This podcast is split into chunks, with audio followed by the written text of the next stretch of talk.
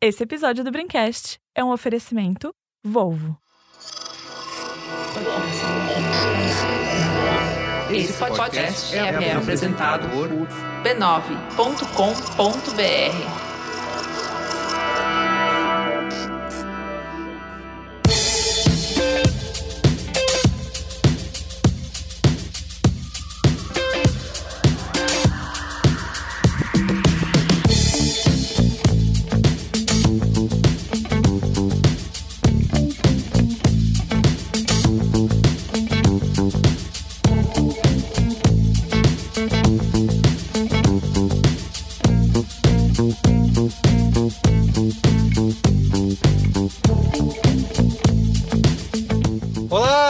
Carlos Merigo, esse é o Braincast.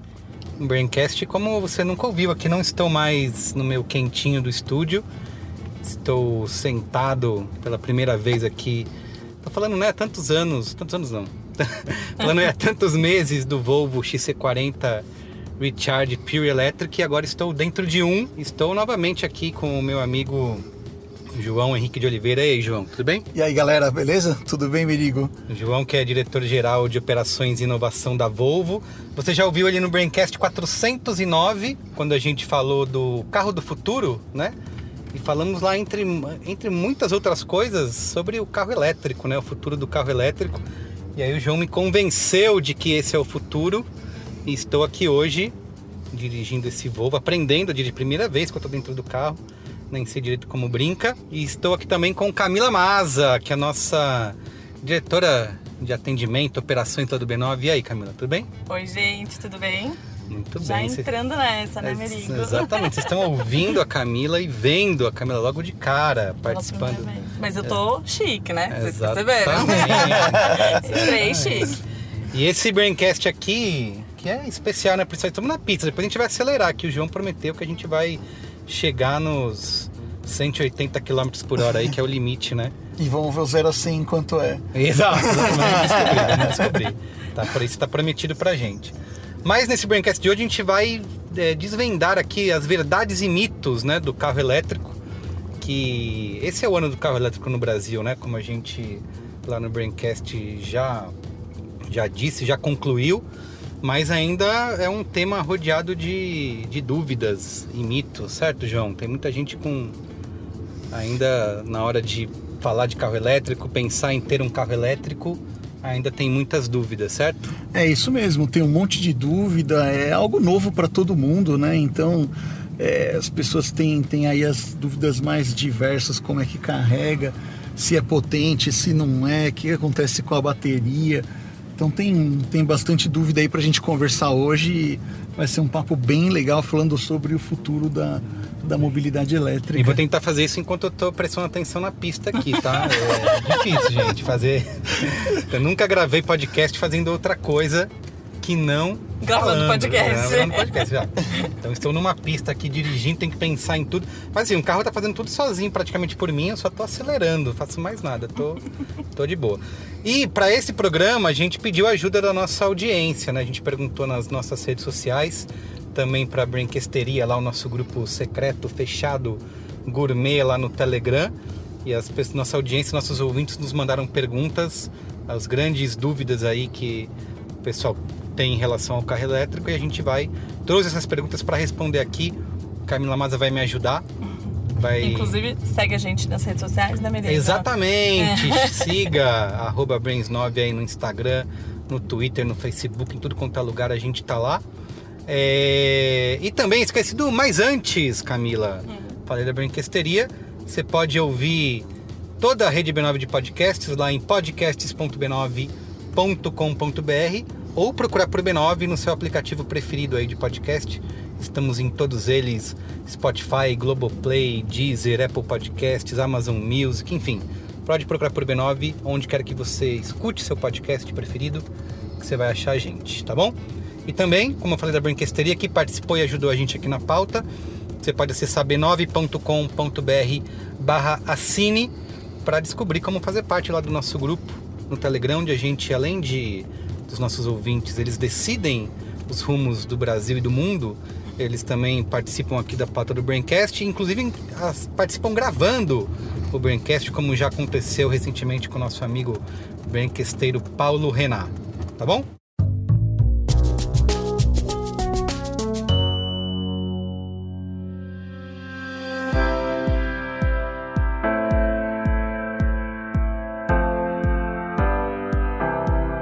Eu tô aqui com vocês algumas semanas dividindo as descobertas de dirigir o XC40, o primeiro carro 100% elétrico da Volvo. Tô aqui de novo com Júlio Alonso, que é especialista de produtos Volvo, e ele vai explicar pra gente como que funciona o sistema de segurança do XC40. E tudo isso aqui na prática dentro do carro. Então, Júlio, me fala primeiro do Drive Assist, como funciona? O Drive Assist, ele, ele é comandado por um radar e uma câmera na frente do carro, que lê a dinâmica de trânsito e tudo mais. E você- ele trabalha a partir do momento que você escolhe a distância que você quer do carro da frente, a velocidade que você quer limite, e, e aí ele vai acelerar e frear de acordo com a demanda. E ele lê as faixas de trânsito, tá? E mantém você dentro dessas faixas e às vezes até estressa para você em curvas, acompanhando as curvas da estrada e tal. E o sistema Bliss de alerta de ponto cego que faz esse tem esse design bonitinho aqui no retrovisor. É, esse é bem legal também. São dois radares que eles ficam no para-choque traseiro e eles detectam a, a presença dos carros no seu ponto cego. Também te auxiliam em mudanças de faixa. Caso tenha alguém vindo muito rápido e você está entrando e não conseguiu ver que o carro está vindo atrás de você, ele puxa você de volta para a faixa que você estava. Muito bem. E o Seat Safety, como funciona? Seat Safety, eles são um conjunto de intervenções e de leituras né, que o carro faz da, da- do ecossistema do trânsito, né? Então ele entende, ele ciclista, ele lê animais de grande porte, pedestres, motos, outros carros e intervém inclusive com direção no, no Isso além do alerta, ele pode intervir para você. Exatamente, exatamente. Muito bem, Júlio. Obrigado aí pelas explicações, muito didático. E semana que vem eu volto para conversar mais sobre o XC40. Enquanto isso, acesse volvocars.com.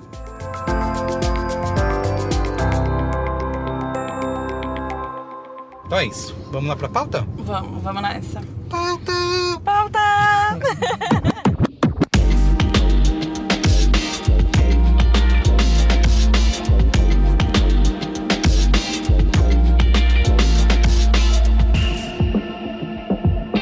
Camila Maza, Bom. quero que você comece aí trazendo a primeira questão dos nossos ouvintes aí da nossa audiência em relação ao carro elétrico. Tá. Antes da gente entrar na dos ouvintes, a gente tem algumas perguntas pra falar do cenário como um todo. vamos Hum, nessas claro, primeiro? Vamos nessa. Então tá. Tudo bem. Então a gente vai começar, João, querendo entender um pouquinho mais é, o que, que a chegada do carro elétrico muda na indústria automotiva. A gente queria que você contasse pra gente.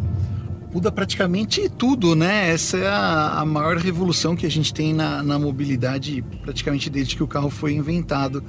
Vem aí pautado na, nos motores a combustão desde praticamente sempre e com os desafios que a gente tem para o futuro do mundo, né? A gente está falando um tanto disso nesse momento, COP26 e tudo rolando ao mesmo tempo.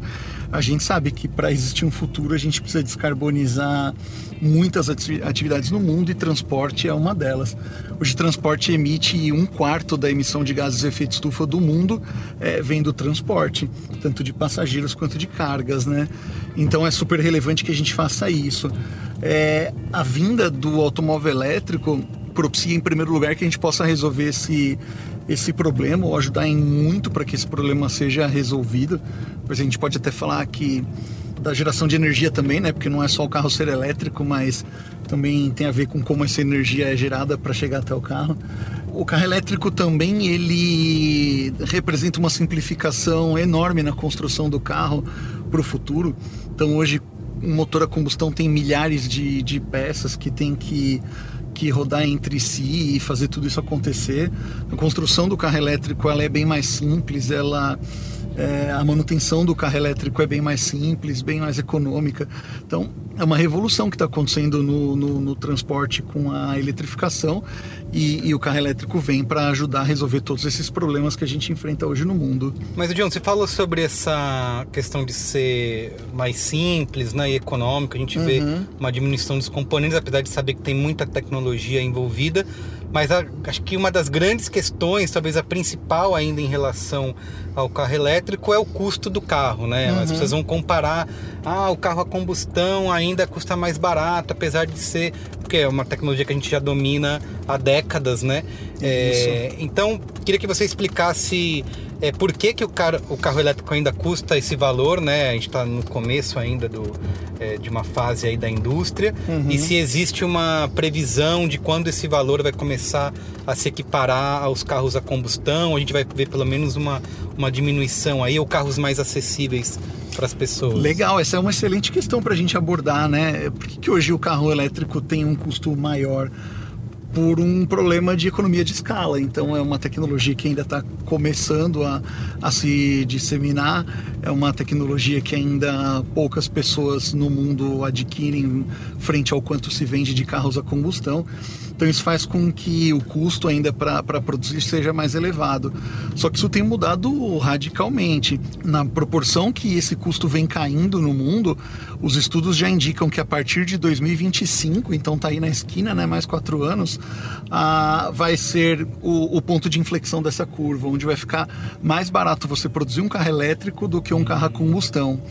Hoje, para vocês terem ideia, as baterias elas representam quase metade do custo de um carro. Caramba. Só que essas baterias elas vêm caindo aí 18%, 20% ao ano o preço mais ou menos.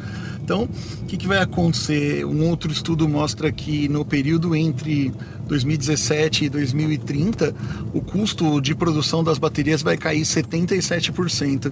E se isso hoje representa metade do, do custo do carro, é, o custo disso vai despencar. Sim, isso é o que essa questão da bateria é uma das coisas também que apoia essa, essa decisão da Volvo, né, de essa estratégia da Volvo de até 2030 todos os carros serem elétricos. É, acho bateria tem esse, esse papel aí nessa, nessa estratégia ou tem um ou é mais arriscado ou é uma decisão de mais É. é, futurismo? Eu te diria que sim, é uma, é uma decisão muito mais de futurismo, assim, é uma, é uma decisão muito corajosa de perseguir os nossos valores como organização. Então a Volvo é uma empresa que nasceu em 1927, é quase centenária, nasceu para cuidar das pessoas em primeiro lugar. É, tanto é que a Volvo é super conhecida por, por segurança, Segurança, automotiva, né? Só que a gente entende que talvez isso que está acontecendo com o mundo hoje seja o maior desafio de segurança que a gente já viveu, né? Porque aqui a gente está falando sobre a gente ter um, um- um planeta no futuro, né? Então é, é um tema onde a Volvo olhou e, e sabe que por ser uma indústria que fabrica automóveis, a gente sempre foi parte do problema, então a gente reconheceu isso e a gente determinou que a gente precisa ser parte da solução. E, e ser parte da solução significa migrar para a mobilidade elétrica. E falando em solução, a gente falou bastante da bateria, né? A gente sabe que o carro elétrico, ele livra a gente de colocar o combustível, mas a gente tem que carregar ela. O que, que precisa mudar na estrutura para atender essa demanda de carga? Assim? Tem alguma coisa que precisa ser feita? É, A gente tem alguns pontos para abordar essa questão, né? O primeiro deles é a disponibilidade de infraestrutura de, de carregamento. E essa é uma coisa que ficou meio ovo ou a galinha, né? Pô, eu Uhum, não o que que compro. primeiro? É, eu não compro carro elétrico porque eu não tenho onde carregar. Aí uma empresa que vai investir em colocar carregadores, ela fala: ah, não vou colocar tem carregador porque eu não tenho carro para carregar neles. Lógico. Então, a gente sabe que alguns países, o governo, como quer descarbonizar o transporte, o governo instalou essa infraestrutura, né? Só que aqui no Brasil, a gente sabe, um país super carente de infraestruturas bem mais básicas, também não era um caminho que viria por, por é, investimento governamental. Para falar a verdade, nem eu como brasileiro queria isso, né? Sabendo o quanto a gente ainda precisa investir em saneamento, educação, saúde, é, priorizar investimento em, em infraestrutura de carregamento. Então, o que aconteceu? Num primeiro momento, as próprias marcas montadoras de automóveis que queriam eh, se antecipar nessa agenda, elas começaram a colocar os, os carregadores, começaram a montar essa infraestrutura. Foi o caso da Volvo, por exemplo, né? Agora a gente já atingiu uma segunda etapa onde essa infraestrutura urbana ela já está bem implementada em, em muitos locais. É, ela está muito apoiada também por infraestrutura doméstica, né? Ou residencial, ou na empresa onde você trabalha. Então você tem possibilidade de carregar nesses locais. e agora está se falando já a segunda etapa é implementar a infraestrutura para rodoviário, né, intermunicipal. Então, para você suportar viagens mais longas de carros 100% elétricos, como é o, o caso do XC40 que a gente está testando aqui hoje. E a gente vem para uma terceira etapa, que é a etapa que já existe muito na Europa, nos Estados Unidos, que já são redes que vão explorar isso como negócio, né? Então, vão colocar aí os carregadores e vão te cobrar pela carga, né? E eu acho que é super natural para todo mundo, né? Eu costumo dizer para as pessoas que, da mesma forma que você não compra um carro a gasolina imaginando que você deveria poder parar em qualquer posto e abastecer de graça, encher o seu o tanque de graça, também não. Essa não deve ser uma ambição para o futuro de quem compra um carro elétrico, achar que ele vai ficar só carregando de graça. Você né? compra o carro a gasolina, nem combustível vem. Você tem que parar é. na primeira esquina. parar. Se você não parar na primeira esquina, tentar chegar no posto da segunda esquina, você já dançou já. João, se eu comprar um carro elétrico da Volvo, a Volvo já me entrega ele 100% carregado. Ele vai vir com a bateria 100% Ou vai carregada. ou vamos enrolar o boleto da, da conta de luz. Não, pode ficar tranquilo, vem carregadinho e ainda vem com um carregador para você colocar em casa. Ai, vem com o carregador pra colocar em casa. Vem com o carregador. sobre o carregador. É, a gente, a gente tem uma oferta de venda de carregadores, né? Uhum. Mas enquanto a gente durar a fase de lançamento do, do XC40, Ainda não é a Apple, né? ainda, É, é, ainda tá um que carregador telefone sem carregador. É verdade. A Volvo você Dá o carregar na eu tomada também, ia perguntar né? isso, tipo, se eu, se eu quiser carregar numa tomada em casa, dá pra fazer isso. dá para fazer isso, a única coisa é que vai demorar mais, né? Porque cada tipo de instalação elétrica consegue te entregar uma potência diferente. Então é para colocar um, um grande resumo, se você for carregar um carro desse daqui de zero até a bateria cheia numa tomada 220 normal, você vai levar aí 22 horas para carregar o carro até ficar cheio. Se eu vou no carregador esse que as pessoas normalmente têm, os clientes da, da Volvo, né? Isso já vai ser um processo de zero até a bateria cheia por volta de 9, 10 horas. Então já caiu para menos da metade. E se você for carregar no carregador rápido, esse que eu falei de infraestrutura é, interurbana, né?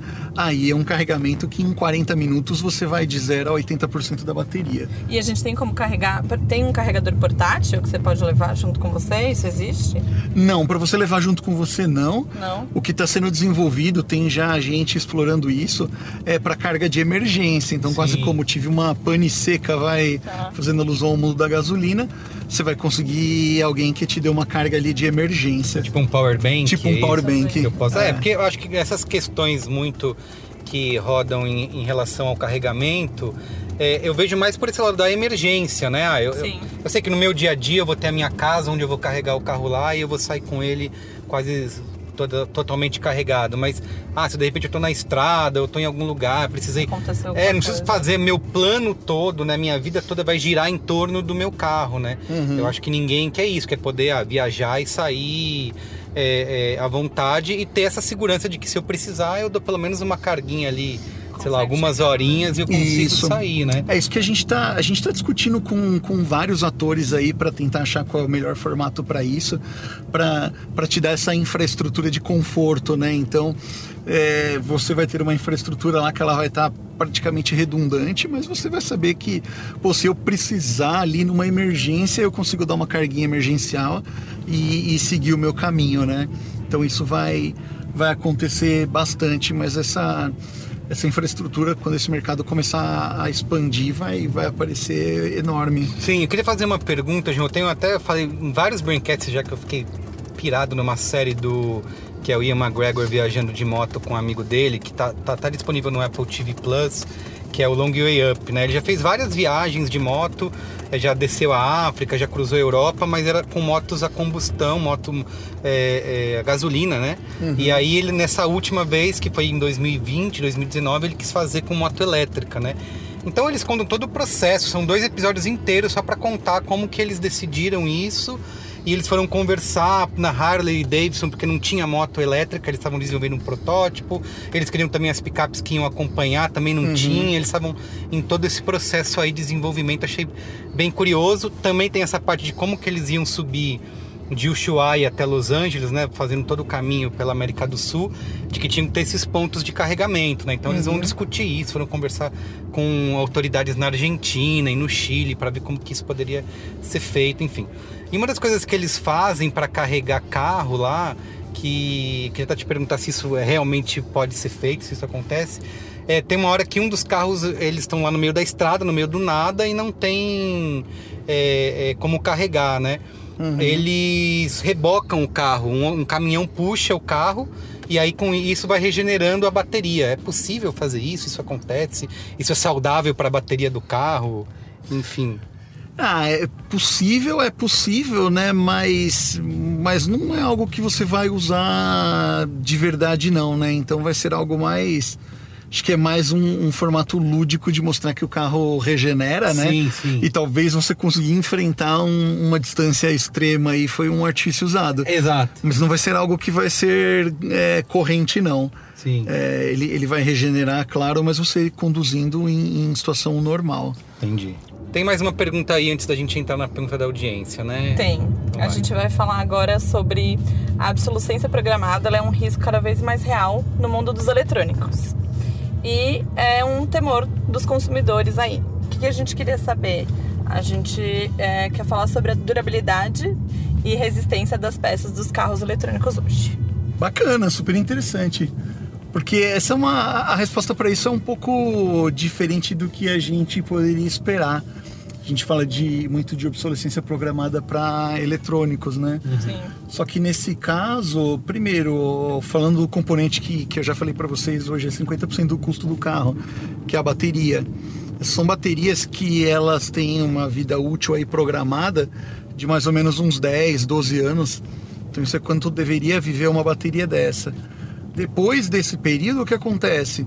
Ela começa a, a- a perder um pouco a capacidade de carga, mas não vai ser uma, uma coisa que a bateria vai ficar inutilizada. Então ela só vai começar a render um pouco menos e talvez já não vai começar a ser uma bateria adequada para um uso automotivo. Mas vai existir um, um, um uso aí enorme para essas baterias quando a gente fala de, de energia estacionária mesmo, de ser banco de carga para para diversas aplicações. Então, reaproveita de alguma forma. Reaproveita de alguma forma. Hoje, diferente de um carro elétrico que, desculpa, de um carro a combustão que quando ele vai chegando nessa época da vida, 10, 12 anos de vida, ele já não vale mais praticamente nada residual, né? O valor dele já diminuiu muito. No carro elétrico, a gente praticamente vai dizer que a gente tem uma joia lá dentro, que é essa bateria que vai valer muito para esse outro tipo de, de aplicação estacionária. Então, é, é o que a gente mostra de, de vantagem desse carro elétrico para o futuro. Tem uma outra coisa com relação à obsolescência programada, né? Isso hoje, com o carro, quase que acontece mais ou menos isso. O carro, como a gente entende ele hoje, né? Porque você comprou seu carro, ele não vai ter mais nenhuma funcionalidade nova. Enquanto você não trocar de carro, você não consegue modificar o carro, né? Ah, sei lá, a cada sete anos sai uma plataforma nova, um modelo novo, e aí a fábrica vai lá e coloca todo o novo nível de tecnologia os carros estão partindo para uma característica no futuro aonde a gente vai ter uma, uma possibilidade de ir atualizando o seu carro frequentemente. Então, e essas atualizações, muitas vezes até sem você ir até a concessionária. Você vai poder fazer é, uma aplicação de atualização over the air, que a gente chama. Então, a fábrica, se você tiver de acordo, vai te disparar um envio de um software novo para o seu carro com as funcionalidades que foram desenvolvidas, sei lá, nos últimos três meses, seis meses. Então, ao invés de esperar três, quatro anos para você trocar de carro e ter um carro novo, você vai poder, se você quiser, ir atualizando, ter um carro novo aí com funcionalidades novas a cada três meses. Então vai, vai até um pouquinho contra a, a- a obsolescência, né? Sim. Sim. João, tô gostando bastante aqui. Primeira vez que eu dirijo um carro elétrico e minhas maior curiosidade sempre foi o barulho, né? Ah, não tem o barulho do motor, mas tem um barulho bem gostosinho de não sei, né? De um parece uma máquina realmente que a gente vê em filme de ficção científica, né? É, Aquelas naves quando verdade. estão passando assim, ó, no, no Blade Runner ou no Duna. É Né? isso mesmo, esse barulho é muito legal porque você consegue perceber duas coisas principais, né? O mais forte deles é o, é o pneu rolando no asfalto, né? Sim, sim. Então você consegue perceber esse barulhinho gostoso do, do pneu rolando, né?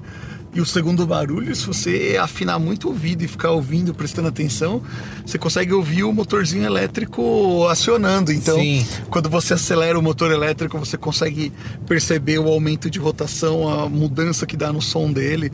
Então é bem, bem bacana de escutar isso. Quero fazer isso, João. Me fala, a gente tá aqui na pista. Eu estou, por enquanto, bem comportado, no máximo a 50 por hora. Chegou a hora. Mas você me Chegou prometeu que eu vou poder acelerar loucamente aqui. É, tá chegando a hora de ver se esse negócio é potente. Você tá, Exato, exato. você tá afim de ver isso mesmo? Quero, quero ver. Uma, a, a gente recebeu muita pergunta sobre potência do carro, né? É, potência e bateria acho que foram as que a É gente isso. mais ah, recebeu. não é assim. potente igual o carro a combustão. Então vamos fazer assim, pisa fundo agora e vamos ver. Ai, meu Deus! que isso? Não, pisa, vai até o fim. Vai, vai, vai, vai, vai, vai mais, vai mais, vai Não. mais. Vai mais. Agora diminui. Aí toma a curva e vai, pode entrar, vai, acelera. Vai, vai que o controle de tração corrige. Meu Aí, Meu Deus do céu. agora faz a tomada mais aberta. Nossa, deu até uma Gente, mas eu, eu, mal toquei no, no acelerador, o, o bicho brabo já foi. Nossa, sim. Não, não, vou acelerar, ele vai, né? Aos, Aos poucos. poucos. Não. Agora você vai ver, a gente vai fazer isso de novo. Ai, Só pai. que esse carro tem uma coisa muito legal, né? Que é a possibilidade de você dirigir com um pedal só. Tá. Chama One Pedal Drive esse Quero negócio. fazer isso. Então é, você quer frenar, você Aham. só ir Só liberando solta. o pé do acelerador. Para isso a gente tem que fazer uma configuração aqui. Vamos, vamos deixar ele preparado para isso. Ô Camila, depois quero ver você acelerando Não, eu aqui. vou com certeza. Eu já tô animadíssima. Olha, não, não esperava essa... essa... Essa reação. Eu também não, queria te dizer que eu tava aqui atrás.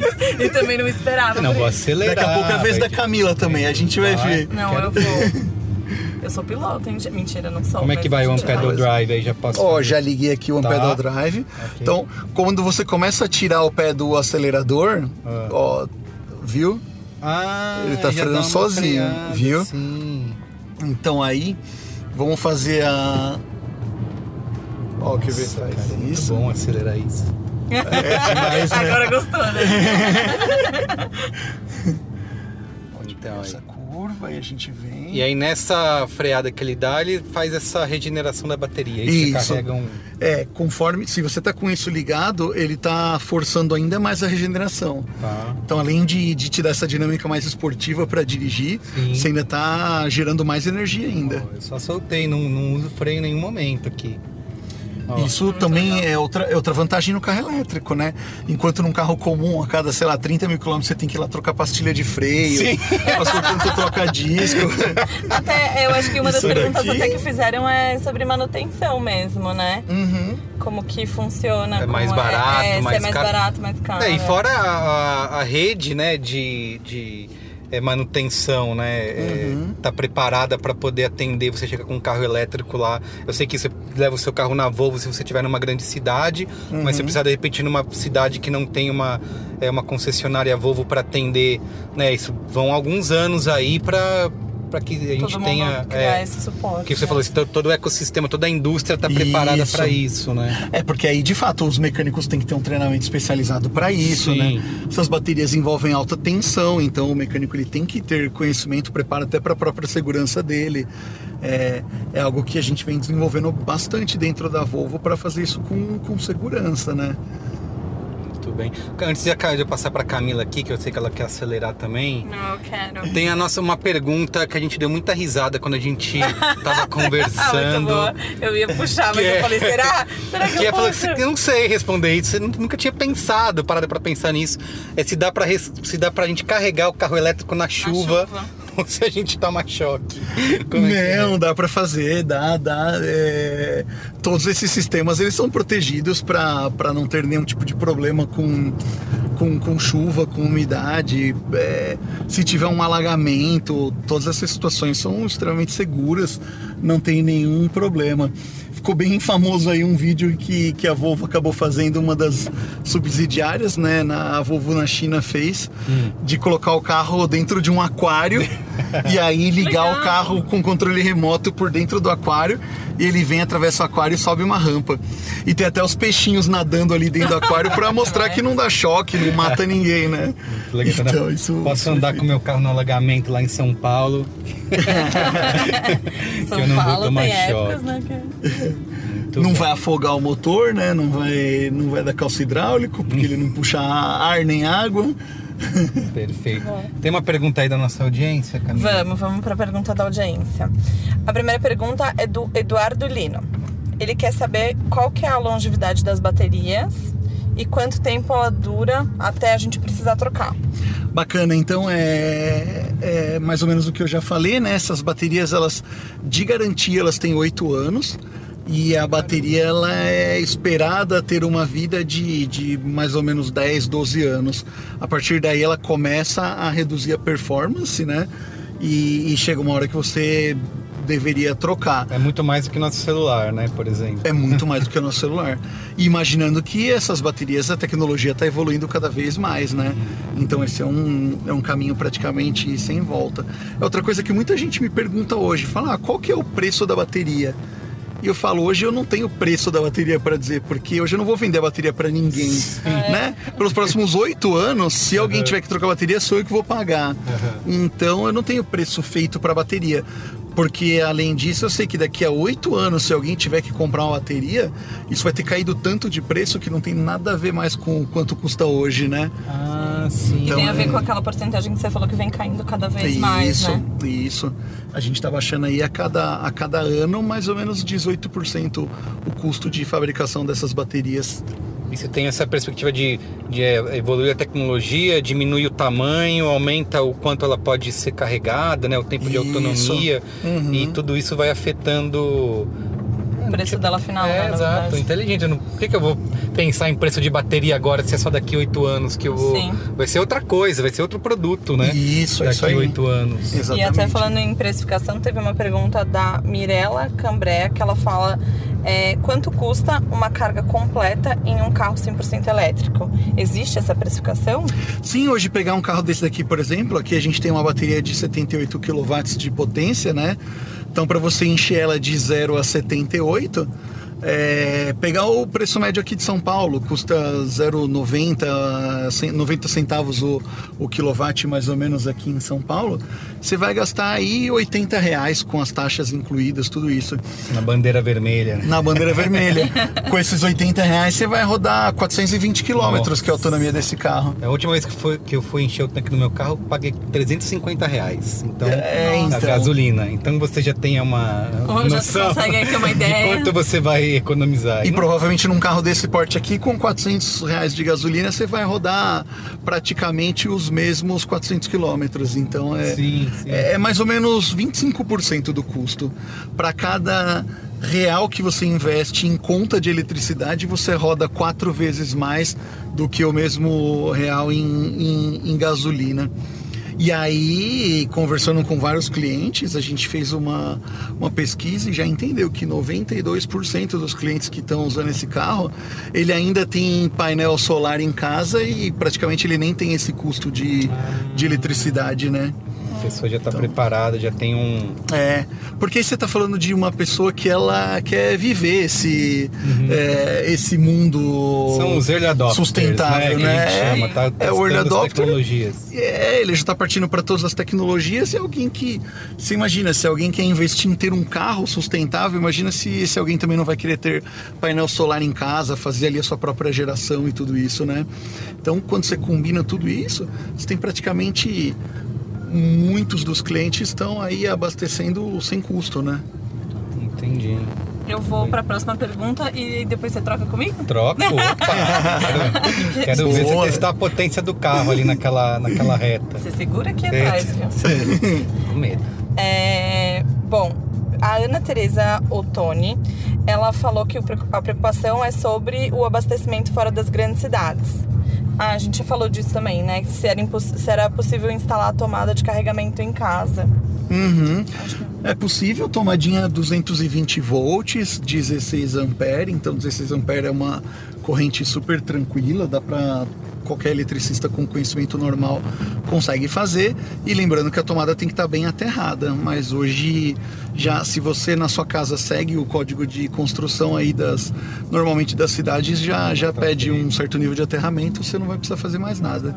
Mas esse que a gente tem, os carregadores né, de verdade aí, digamos, do, do- de carro elétrico, a gente consegue instalar isso é, numa casa ou num edifício. Você falou de, desses prédios novos também, né? Já Consegue. tem umas políticas de é, exigir que tem esses pontos de carregamento, não tem? E isso, algumas cidades já estão começando a exigir que, que tenha previsão de vaga elétrica também. e aí é, é, é muito simples, é a mesma coisa, é o, é o 220, só que aí você, com o carregador, você consegue ir até uma, uma potência maior, então por isso que ele carrega mais rápido. É, vai ter o mesmo aterramento, é tudo tranquilo, é, é igualzinho, não tem, não tem nenhuma diferença. Você tem chance de ligar seu carregador trifásico também, e aí você consegue carregar um- ainda um pouco mais rápido. Só que isso nem toda instalação consegue ser feito e nem toda instalação vai ser economicamente viável fazer, mas é uma possibilidade também. Agora, o carregador instalado normal em 220 numa ligação residencial comum já vai carregar super bem seu carro bem rapidinho. Sim. E um carro como esse aqui, João, não tem. A gente tem o porta-malas lá atrás e o bagageiro na frente, né? Porque não tem. Ele não tem motor na frente, né? É. Então, isso foi uma coisa, eu tava até conversando com a Ju outro dia, ela me falou, mas tem, tem motor, tu- tudo bem, é elétrico, ele vai ser carregado na tomada, mas Uhum. eh, tem um motor, né? O que que faz o carro, a roda girar se não tem um motor? Ele é um motorzinho super pequeno e vai lá embaixo no eixo da roda. Entendi. Então não tem esse trambolhão que a gente tem ali ocupando o cofre do carro inteiro, né? Quando, quando, quando você tá com o motor a combustão, né? Você não tem necessidade de ter câmbio no carro. É, você vê que aqui você tem aí só pra frente e pra trás, né? Você não tem marcha. Ah, não precisa, É verdade. né? Então aqui é só fazer o motor girar pra frente ou pra trás. Ele não precisa de um câmbio vai ter dizer. algumas marchas diferentes pra te dar mais força, menos força. Aqui é tudo feito eletronicamente. Entendi. Legal. E aí sobra esse espaço aí na frente pra gente colocar alguma coisa, né? E isso dá pra como- colocar uma, uma, uma bolsa, dá pra colocar o próprio cabo de carregamento, dá pra colocar o que você quiser aí na frente. São 31 litros, é um bom espaço. Ele é hermeticamente fechado, então tem ali uma boa borracha Sim. que não vai, não vai entrar água, não vai molhar o que você deixar lá dentro. É, é um feature bem legal do carro, é bem bacana isso. Muito bem. Vou E- parar aqui agora pra Camila poder Trocar? assumir o. Eba! Assumir o É, eles foram. E quando a gente tá falando de carregar bateria, a gente precisa esperar acabar toda a bateria pra dar uma próxima recarga ou não precisa? Não, não, não precisa. É o que a gente tem isso no. Esse é o mito dos telefones celulares. É isso. Não, é o mito isso. do telefone celular, a bateria, Exatamente. você não pode. O que é que, ah, pra não viciar, pode parar aqui no cantinho mesmo, a gente já troca. Pra não viciar a bateria, o que você pode fazer que é legal, é, e na verdade o carro já tem aqui a programação para isso, é, é você estabelecer no máximo quantos por cento da bateria você vai carregar. Ah, Então aqui você tem de 0 a 100, você puxa assim E e, você escolhe. entendi. É, aí o normal é 80% ou 90%, você pode Você tem que configurar. deixar de 80 até 90. mais ou Isso, menos. de 80 a 90 é o, é o correto você deixar. Porque aí o que, o que vai começando a forçar a vida útil da bateria é esse finalzinho que você vai entrar para carregar ela cheia. ah, Por isso que os telefones de hoje ele, ele tem aquela programação para ele entende que horas você normalmente acorda Sim, sim. e ele para o carregamento durante a noite e faz terminar o carregamento Olha perto de só. quando você acorda. Que legal. É, é para aumentar a vida útil da bateria, para não ficar viciando ela. Porque senão a bateria carregou, sei lá, três da manhã já encheu a carga. E você vai acordar só às a sete. noite Sete, inteira aí lá. fica o negócio negócio vai ficar quatro horas ali e cada pontinho que desce ele vai lá e soca mais carga. Sim, sim. Aí essa entre sai, entre sai que acaba Que acaba prejudicando. viciando. É. Muito bem. Ó, eu queria perguntar, João, que eu vim pra cá dirigindo aqui pra pista num, num híbrido, né? É, e a primeira, pela primeira vez aqui gravando esse Braincast, estou experimentando um carro 100% elétrico. Queria entender com você a diferença entre um e o outro, se é um meio do caminho para quem está pensando em, em migrar aí, tem um carro a combustão hoje, qual é a diferença básica entre, ou posso pular de repente para o 100% elétrico e vou me dar bem? Ah, eu acho assim que, que se você for pro 100% elétrico de uma vez, você vai se dar bem, com certeza. Agora, o, o híbrido, para quem ainda tem dúvida, ele é uma boa transição, né?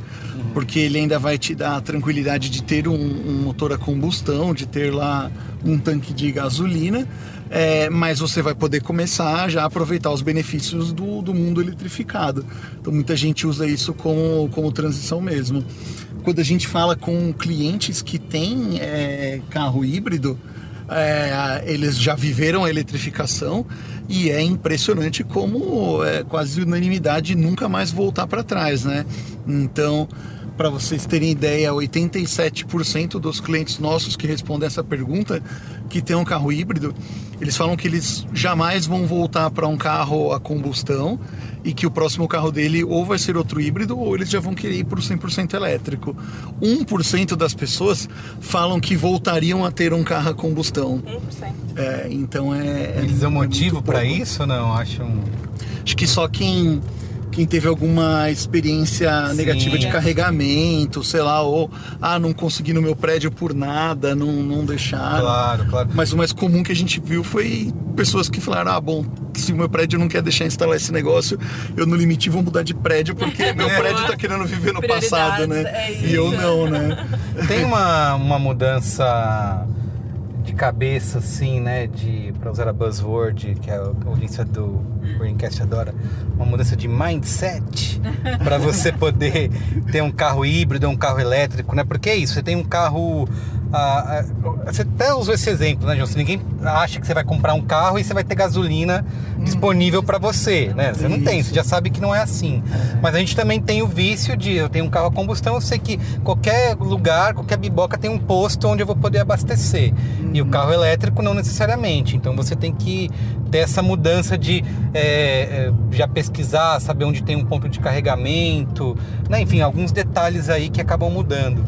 Tem alguns outros pontos nesse sentido é, de, de planejamento, de atitude que eu tenho que ter quando eu tô com um carro 100% elétrico comparado com um carro a combustão? Vai ser muito parecido com o que é você ter um celular, né? Então é é uma questão de, de hábito mesmo, de cultura, né? Você não sai de casa sem um carregador, por exemplo, né? Isso.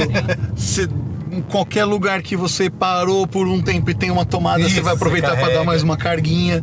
Então é, é isso que vai acontecer com, com o carro elétrico, né? E você vai, vai prestar mais atenção nesse planejamento, né? Agora, se você for olhar a média que, que as pessoas rodam por dia, é, praticamente você nunca vai precisar carregar fora de casa, né? A gente tem aí que as pessoas rodam em média uns 20, 25 km por dia, né? E uma bateria que te dá 418 km de autonomia. Então é para você chegar naquela situação que eu falei para vocês que ah, o carro com a bateria no, no zero até encher numa tomada padrão vai levar 20 horas. Puta, é verdade. Mas se você for pensar que ah, eu saí de casa com ela cheia, rodei 30 quilômetros e voltei para casa, você vai colocar na tomada ali duas, três horinhas ele tá cheio de novo, né? Então, normalmente, pra gente que, sei lá, usa pra ir pra trabalhar, levar os filhos na escola, assim, quem tá na cidade fazendo é, essa rotina, super funciona, Sim, né? super verdade. funciona. E para você, ah, eu quero ir para minha casa da praia, tá bom, são o que 100, 150 quilômetros. Você vai chegar lá, você vai passar o final de semana lá, vai deixar o carro carregando lá, você vai voltar para casa com ele cheio. Aí, ah, quero ir daqui pro Rio de Janeiro, são 450 quilômetros. Aí você vai ter que se planejar, você vai ter que olhar na sua rota o que é que tem de disponibilidade de carregador e mais ou menos identificar qual é o lugar que você quer parar. Aí você já faz a sua parada normal, né? Pô, você vai daqui no Rio de Janeiro, você para meia Claro. horinha pra comer uma coisa, café, tomar um café, esticar as pernas, né? E aí esse é o tempo que você vai deixar carregando um pouco, né? Então é, é tranquilo, é planejamento. Ô, João, uma coisa que acho que muda também, eu percebi principalmente dirigindo o híbrido, né? O XC60 aqui para para nossa pista, é, a gente tá, todo mundo está acostumado já atualmente com essas centrais multimídia, né, super modernas aí que parecem celulares gigantes nos carros da, da atualidade, mas para o carro elétrico também muda essa relação, né, porque você vai ter alguns novos indicadores aí, alguns novos avisos de status que o carro vai precisar te dar, né? Quais são os principais? Eu, eu vi um que eu, que eu aprendi agora vindo para cá, que era esse que se eu ficar em determinado momento ali não acelerando, que o carro está em um, em um ponto onde está regenerando a bateria, carregando um pouco. Então dá até essa gamificada, digamos. Eu, eu vim tentando manter o carro mais ou menos ali. Nossa, isso é muito legal. Essa, essa gamificação é fantástica, né? Porque é o que praticamente todos os clientes da, da Volvo hoje me falam quando eu encontro é sobre como você começa a se desafiar para dirigir cada vez melhor. Então a pessoa vê ali que o carro tá te dando um status mostrando que agora eu não tô consumindo, eu tô regenerando. Uhum. E, e, intuitivamente você começa a querer fazer isso durar cada vez mais. Então você quer cada vez mais regenerar e cada vez menos usar a energia. Isso, é. E vira uma competição de você contra você mesmo, e aí vai, né? É super legal e te dá um ar super tecnológico na coisa, né? Então é, é, esse lance da, da, tecnologia é muito legal que a gente tava. Eu vim junto, né, com uhum. o Merigo. E assim, você configura o carro exatamente para aquilo que você quer e precisa, né? Tipo assim, tem muitas configurações, Isso. né? Eles têm muitos. É, o que, que tem de, de diferença assim de um carro normalmente? É, até no, no acompanhamento, por exemplo, não tem um contagiro mais, né? Mas tem algo que está ali no lugar simulando algo parecido, né? Você tem alguns avisos aí, indicadores que quem está com um carro elétrico vai precisar, além obviamente da, do, da porcentagem da bateria, assim como você vê no celular. É, a porcentagem da bateria é, é legal porque ele te fala em porcentagem mesmo. Sim. Só quando você entra aí nos 15 últimos por cento da bateria é que ele vai começar a te dar em quilômetros quanto falta. Ah. Ah, essa é uma coisa bacana. Então lá chegou no 15%, aí ele vai falar, ó, falta 50 quilômetros para esgotar a bateria. E aí vai indo. E tem até, um modo de economia de até... bateria, assim como os celulares ficam no tem, tem, lá, tem, tem um modo de economia também. Você consegue escolher o modo para ele para ele dirigir mais tranquilo assim. Você consegue colocar no, nos modos que forçam a regeneração, né? Tava comentando com vocês aqui que a gente tem um, um modo que chama One Pedal Drive. Então esse é um modo para você dirigir com um pedal só. É, é, legal porque ele muitas vezes te dá uma sensação de mais esportividade na, na sua condução e ao mesmo tempo, como ele faz o motor frear o carro ao invés de você pisando no pedal de freio, então ele acaba forçando mais regeneração, ele te, é, te regenera mais energia elétrica, né? E, e, também te, te ajuda a economizar ainda mais os freios do carro, né? Você praticamente não vai ter que, que colocar o pé no freio nenhuma vez, né? Sim. É, e tem essa uma coisa que a gente tá discutindo lá nesse Braincast 409. A gente falou um pouco dessa demora, né? Que assim, já, o carro elétrico vinha, vinha sendo prometido já há algumas décadas, né? Tem até aquele documento. ah, você te botou no freio. É, agora você não vai precisar mais de, de pisar no freio, só, só vai no acelerador. Agora é só acelerador. Aí você vai sentir a diferença. Fala, Merigo, desculpa. É essa questão do tempo, né? De é, por que, que demorou. Tanta, o carro elétrico vinha sendo prometido já há algum tempo.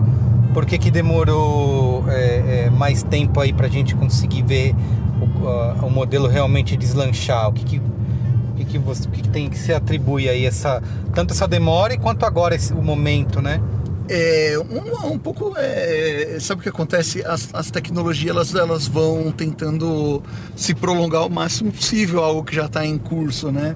Então, esse ponto de virada tecnológica, ele é, ele é difícil de, de sentir se você não está não está forçando uma nova tecnologia. Aonde foi o ponto de virada? Foi quando os países começaram a entender que o mundo não tem futuro se a gente continuar queimando petróleo do jeito que está queimando, né? uhum. né? E aí começaram a colocar limites tão, tão difíceis de serem atingidos para os motores lá na frente que você como montadora ou você coloca algum nível de eletrificação no seu carro ah, ou você não atinge esse, esse limite Camila. da legislação. Eu sabia que era aqui que podia acelerar, viu, gente? É, não, mas a próxima ainda, ainda você vai fazer uma que aí a gente vai Acelerar mais. É, Você tá, você tá tenso? É. Isso aí atrás. eu não fiquei tenso não. João radical. Dá pra, dá pra ir mais forte.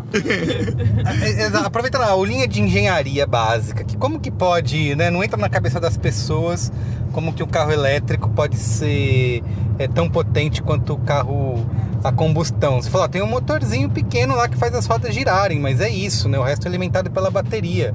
Como tá o segredo aí, João? Qual que é o milagre? Como... Primeiro que num, milagre? num motor a combustão, é, você aproveita praticamente 30% da energia que tem no combustível. O resto, o que, que vira? O resto vira calor. Sim. Por isso que num carro você tem que ter radiador para resfriar o motor. Sim. Você tem um, um sistema que é ineficiente na, na, na transformação da energia em, em- em energia química do combustível para cinética na roda, né?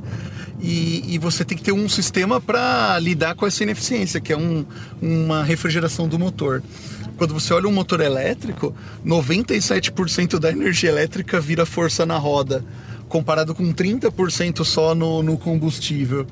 É, então isso já, já é um ganho enorme. Outro ganho grande que existe é que no caso do motor a, a combustão, você está trabalhando ali com um fenômeno físico-químico complicadíssimo, que é a queima de um combustível, né?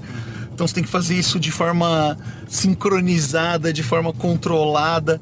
Você tem que ter ali uma proporção ideal entre a gasolina e o ar que entra, porque se você tiver o excesso de gasolina ou excesso de ar, já desequilibra a, a combustão, certo?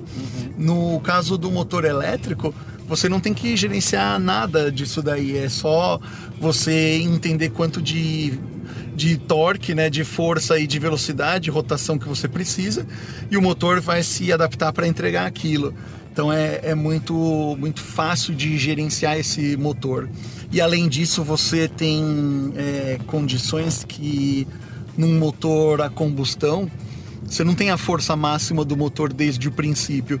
Então você vê que você começa a acelerar um carro a combustão, ele sai mais devagar. Isso, De isso. repente chegou lá, sei lá, 1.500, 2.000 rotações se o carro não é turbo, aí que ele vai, né? Isso, isso. Se o carro é turbo, você consegue ter isso um pouquinho antes. Mas a grande diferença para o motor, a, o motor elétrico é que ele tem torque máximo 100% Responde na hora. Não, e na hora que você pisa, ele já vai. É, não tem tempo. ele- é ele tipo já assim, é vai. aqui, é rápido, não tem. Muito bem, ô Camila. Acho que a gente pode fazer um novo teste Isso, agora, né? faz um de pisar e teste vai. aí pra- gente Eu tô poder pronta, gente. encerrar a nossa viagem. Vamos. Vamos ver, que essa vai ser legal, hein? Não, não solta o pedal no meio, vai na fé, vai Não, que dá. mas aqui na curva? Não, aqui Não, na curva pera. não. A hora Ah, amor que, hora que terminar a curva, ó, você vai. Terminou essa curva aqui, você vai. Acelerar Você vai conseguir. Quando você deixar de ver a zebra, já Ah. pode acelerar. Vai, pra- Então vai, ó, pode ir, pode ir. Pisa e vai, pisa e Ai, vai, vai. meu Não tira o pé, não tira o pé. Vai, vai, vai mais, vai mais, vai Meu mais, Deus, vai meu mais. Deus, meu Deus. Agora tira o pé. Tira o pé, tira o pé. E a curva, gente? Faz a curva.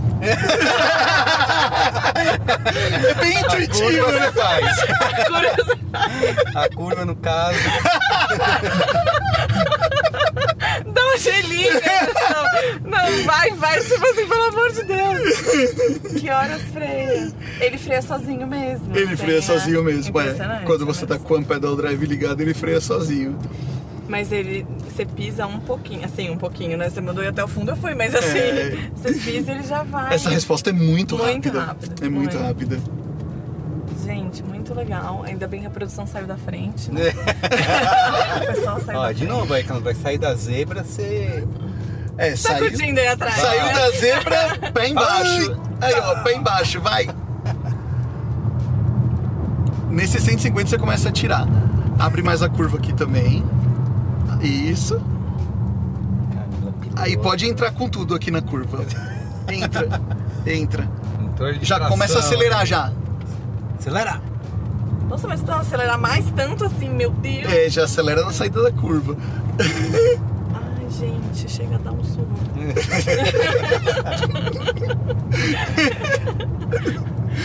é, muitas emoções. Vai aqui, ó, pega essa curva mais aberta, assim, isso. Tá. Aí joga pro centro da curva agora o volante com tudo. abre de novo, abre de novo. Ai, meu Deus. Você sempre joga abrindo a curva. E aí vem pro centro dela e aí já pé embaixo. É muito bom isso. É muito bom. Na barriga. Tô suando, que não sei se é de calor ou de tensão. De medo, né? da pilota. Uma Mas vez, tá um, aí, uma, vez, uma vez um cliente me falou algo que foi genial, que ele falou, cara, isso daqui parece autorama, que você, a hora que você aperta, ele vai com tudo. Sim. Sim, é Não tem mesmo. atraso, não tem nada. Você aperta, ele deslancha. Não, e depois que você aprendeu o esquema da curva, que é abre, depois vem pro centro. Isso. É só alegria, Olha lá, Brasil. pronto. Liberou o monstro. Isso é Agora vai. demais. E diferente de um carro normal que balança pra caramba, que torce mais na Nunca, curva, é. não, não faz, sabe por quê? Porque esse carro aqui é um, é um no conceito da física também de centro de gravidade. Então o que acontece? A bateria ela é enorme, ela pesa pra caramba. A bateria desse carro pesa 700 quilos, pra vocês terem ideia. Só que ela é uma chapa embaixo do carro, a bateria ela é plana. Então você tem aí 700 quilos no assoalho do carro puxando o centro de gravidade para baixo. A galera da produção acabou com a minha brincadeira. É, exato. acabou. Devagar. Não querem deixar mais. Muito bem, gente. Então é isso. Acho que respondemos aí as grandes dúvidas, né? Verdades e mitos do carro elétrico. Recomendo, se você não conferiu o programa, o Braincast 409, Ah, tá é, procura aí no seu feed o Carro do Futuro, onde eu, João, Marco Melo, né, conversamos lá, o Gabriel Prado também esteve presente, onde a gente conversou um pouquinho mais lá do dessa trajetória aí, né? Não só de é, do carro elétrico, mas até da mudança do design, né? Que a gente vai ter nos próximos anos com o carro autônomo, né? Que, por exemplo, no carro elétrico a gente já tem isso, né, João? A gente falou do bagageiro, a frente não Isso. precisa de refrigeração, então você já permite um outro trabalho de design lá que antes tinha algumas obrigações. É, e tem outras tendências aí que devem atingir também os carros, tanto os elétricos quanto os autônomos no futuro, em relação a design, né? Da cabine também pode ser diferente, né? Tem alguma aí que você acha que fazendo também mais um exercício de futurologia que que pode se afe- afetar o design dos carros no futuro? A gente vai. Essa questão das baterias, por exemplo, como a bateria vai no assoalho do carro e ela é cada vez mais plana, ela vai ficar cada vez mais fina também. Você pode evitar algo que tem muito nos carros de hoje em dia, que é níveis diferentes, né? Então você tem hoje a gente na frente tá um pouquinho mais embaixo, quem tá atrás já fica um pouco mais alto, né? Isso é porque é por tudo que você tem que colocar dentro de um carro. Quando você for fazer isso num carro 100% elétrico que nasceu para isso, você vai poder ter todo mundo no mesmo plano. Então isso vai facilitar as pessoas conversarem entre si, todo mundo vai ter o mesmo ponto de vista da estrada. Vai, é, vai criar um ambiente super bacana dentro do carro, né? É, isso, a eletrificação aliada com as tecnologias autônomas e todo esse tipo de coisa vai mudar um pouco a configuração do cockpit também, informações que você nem precisa mais ter no carro, né? Então isso vai vai mudar pra caramba também. O futuro vai ser super legal, não tenho dúvida. Muito bem. Gente, incrível, viu? Foi super emocionante. Não, amei. gravar esse primeiro podcast fora obrigada. do estúdio, dentro de um carro, aqui do Bobo XC40. João, obrigado, obrigado Camila. Obrigado. Valeu, gente. Valeu, Valeu, galera. adorei. Obrigado. Tchau. Tchau. Tchau.